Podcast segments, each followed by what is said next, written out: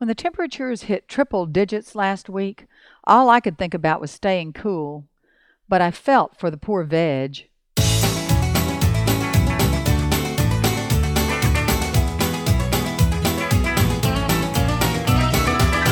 Welcome to Longleaf Breeze, subsistence farmers using three simple principles approaching but never reaching subsistence. It's gotta be fun while we're doing it, and we don't make all misstatements. And now, Lee and Amanda Borden. Thanks, Adrian, and welcome to our podcast of July the 5th, 2012. We are back after a nice little break, and we appreciate your patience with us to allow us that time off. We had a little interlude during which I attended a meditation course in Georgia, and you enjoyed some time with our daughter Adrian. I know. We, we did enjoy our time, and it was so hot. We had to do a lot of indoor activities. And when I did need to get outside to ch- see about the vegetables or to water the grass, which was languishing, I tried to do that at times of day other than the middle. That's right, and we'll Either talk the about early that or the our- late times, as, right. as a strategy for dealing with all of this. As we've discussed before, we've got this seasonality thing going in the summer where April, May, and June you're able to produce in a meaningful way if you can go ahead and get an early start. And frankly, we didn't. no, we really didn't. We didn't. We didn't make the best of April, May, and June. With one exception, our uh, vegetables that chose to reseed themselves, like the green the beans green and the beans peas, got out there by themselves without Yeah, any help from us. they're us. doing and did great. just fine. But then you hit these months of the languishing time, and that's what we're in now. The months of July and August are so hot here in central Alabama that everything slows down. So what we thought we would do today is walk through, you know, what's what's already shut down, what's still producing now, and what's on deck for later on in the growing season. right? Um, That's What's a- shut down clearly are the blueberries. The blueberries had a wonderful season. We had a good run with those guys, didn't we? and yeah. uh, they're done now. Um, and you know, once our bushes mature more, we're hopeful that we will continue to produce blueberries into July. Um, but that is not the case now. I, I, with our little bushes, the ones that are doing the best are the early season varieties, Mhm.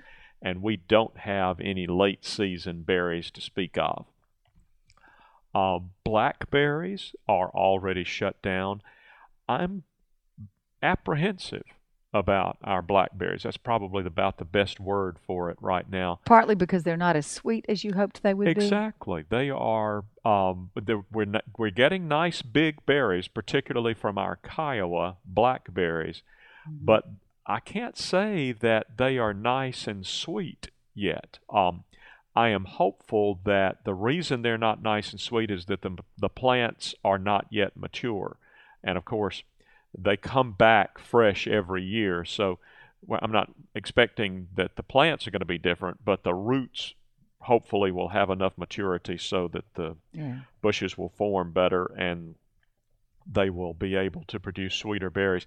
If not, then I'm not going to be real excited about blackberries where we're growing because they're just not, you know, what we got this year was really not worth the bother. Well, except that when we have a larger quantity, I can see making a really good tasting blackberry cobbler with a little stevia or Splenda to sweeten them up a bit. Yeah, I, but the problem is, I, don't want to spend all the time and energy we're spending just to have a nice dessert every now and I then. I know. Well, We need to be able to enjoy the fresh Or jam. in Jam. quantity. Oh, or jam. Yeah. Uh, We need more than that from a fruit in order for it to justify the the time and the effort and the expense that we're growing to Right. going to. So, you know, our, our blackberries are on probation right now. strawberries are over.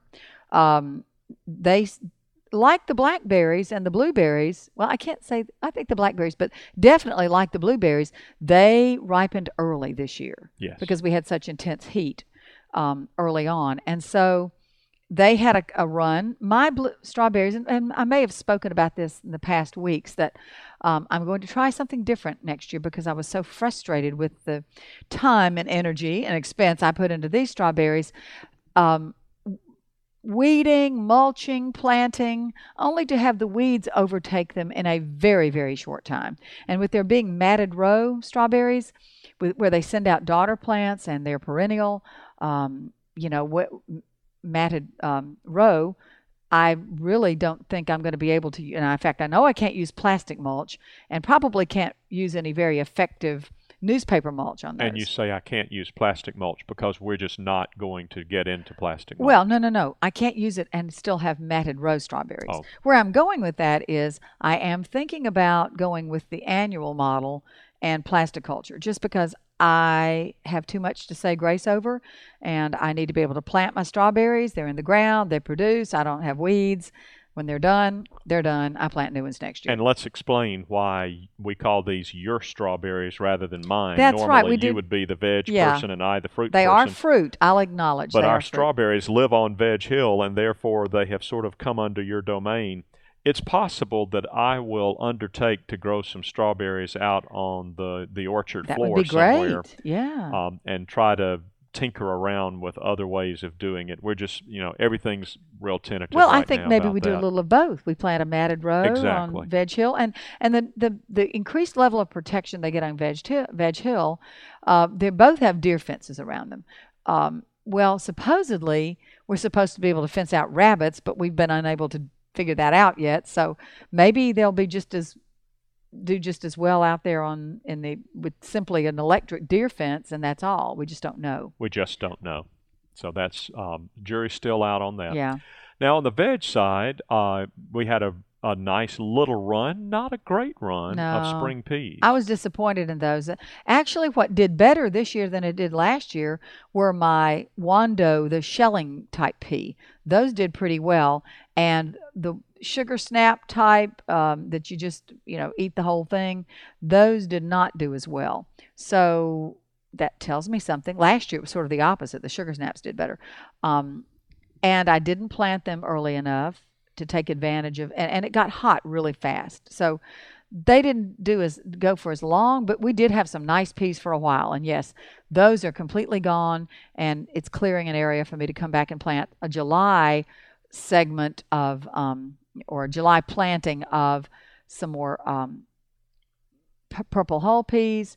And then on down that row, I'll also plant some, or somewhere on another row, I'll plant some green beans for for this fall. and and to uh, make sure we're on the same wavelength, our philosophy of planting on Veg Hill is that we are planting 12 months out of the year.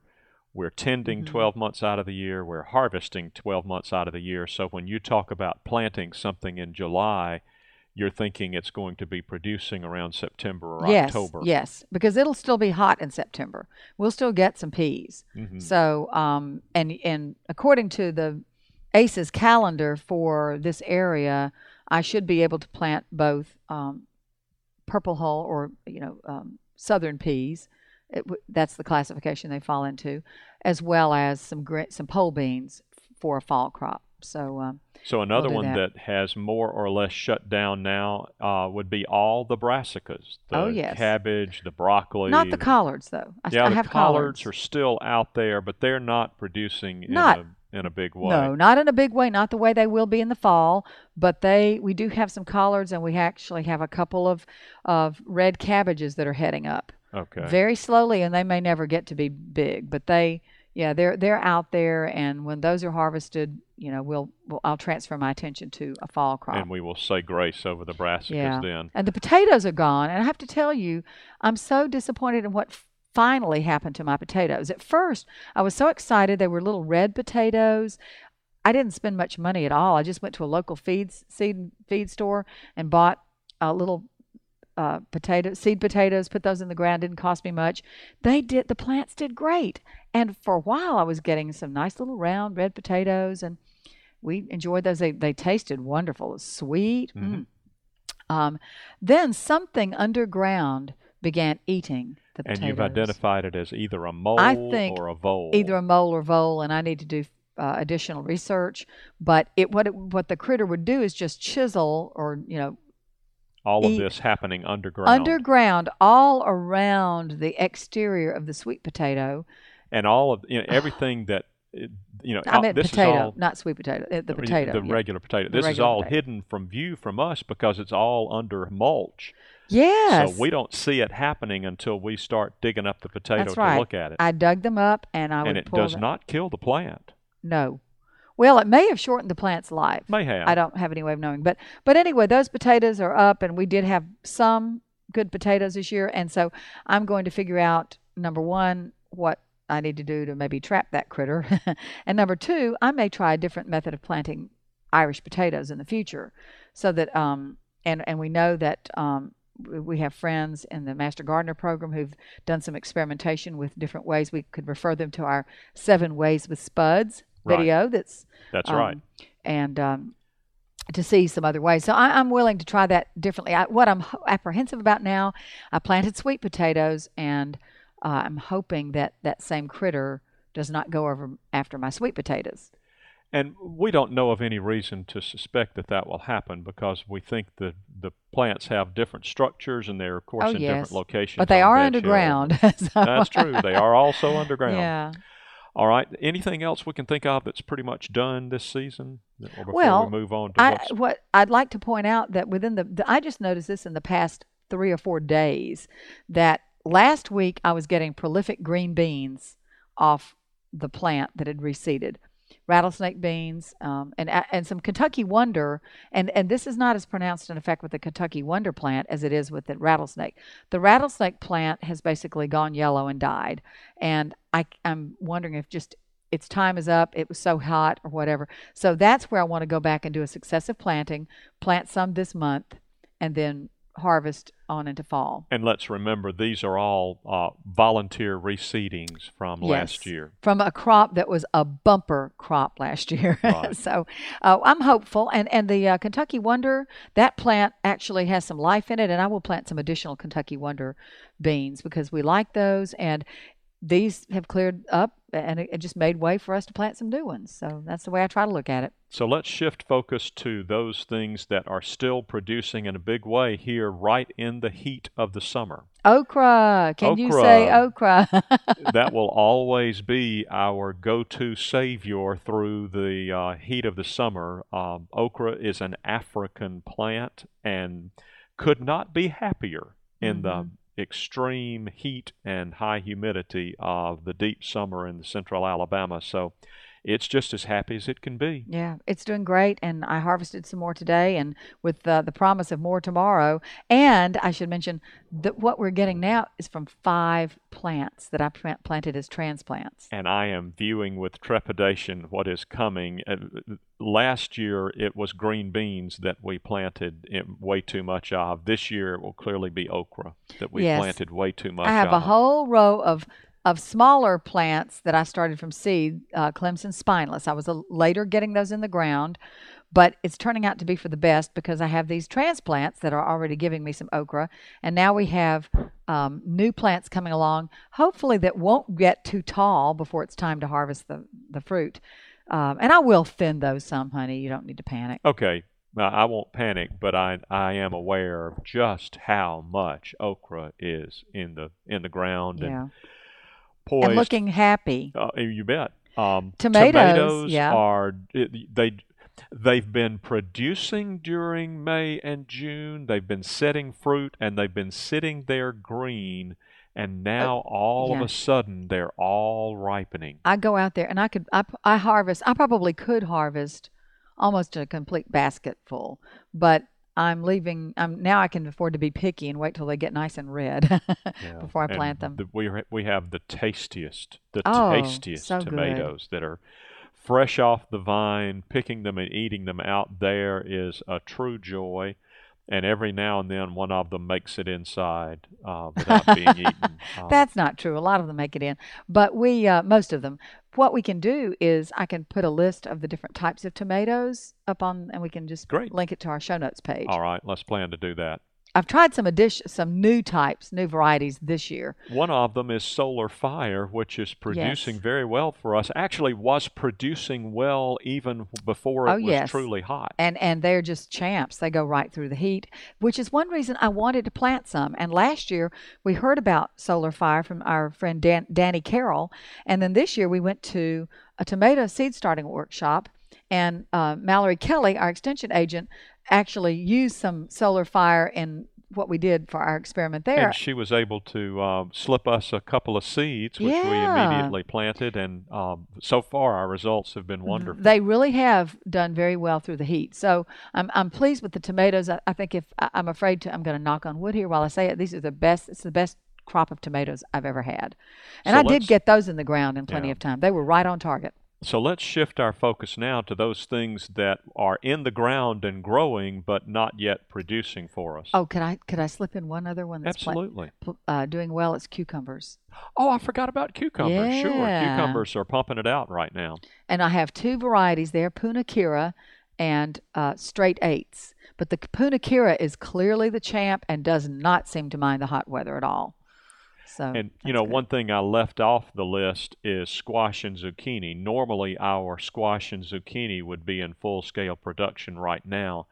We are sort of taking a year off from squash and zucchini because we've got squash bugs. Well, I'm not taking a complete year off. I've decided to treat it as a fall crop this year, which one can do in central Alabama. Again, that will be a July planting, and I have the seed, but I've already seen squash bugs out there. We had some volunteer squash that was just eaten alive with them, and then I've seen some on the cucumber plants. I've actually seen some some squash uh, bug eggs on green bean plants.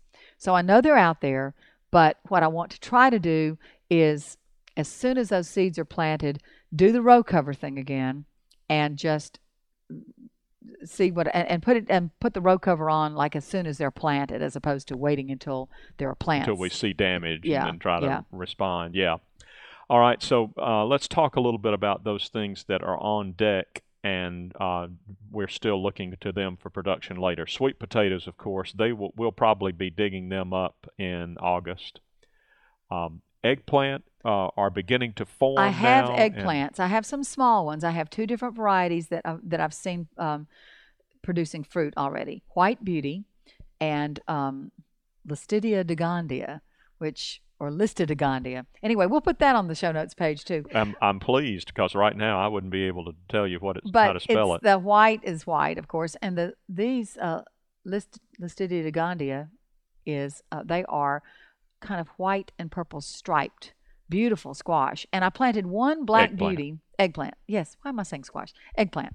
And um, I planted one black beauty, which, which is normally sort of the go-to variety. yeah, normally that's all I've had. So, um, and believe it or not, that plant is not producing anything yet. So Okay. we'll see.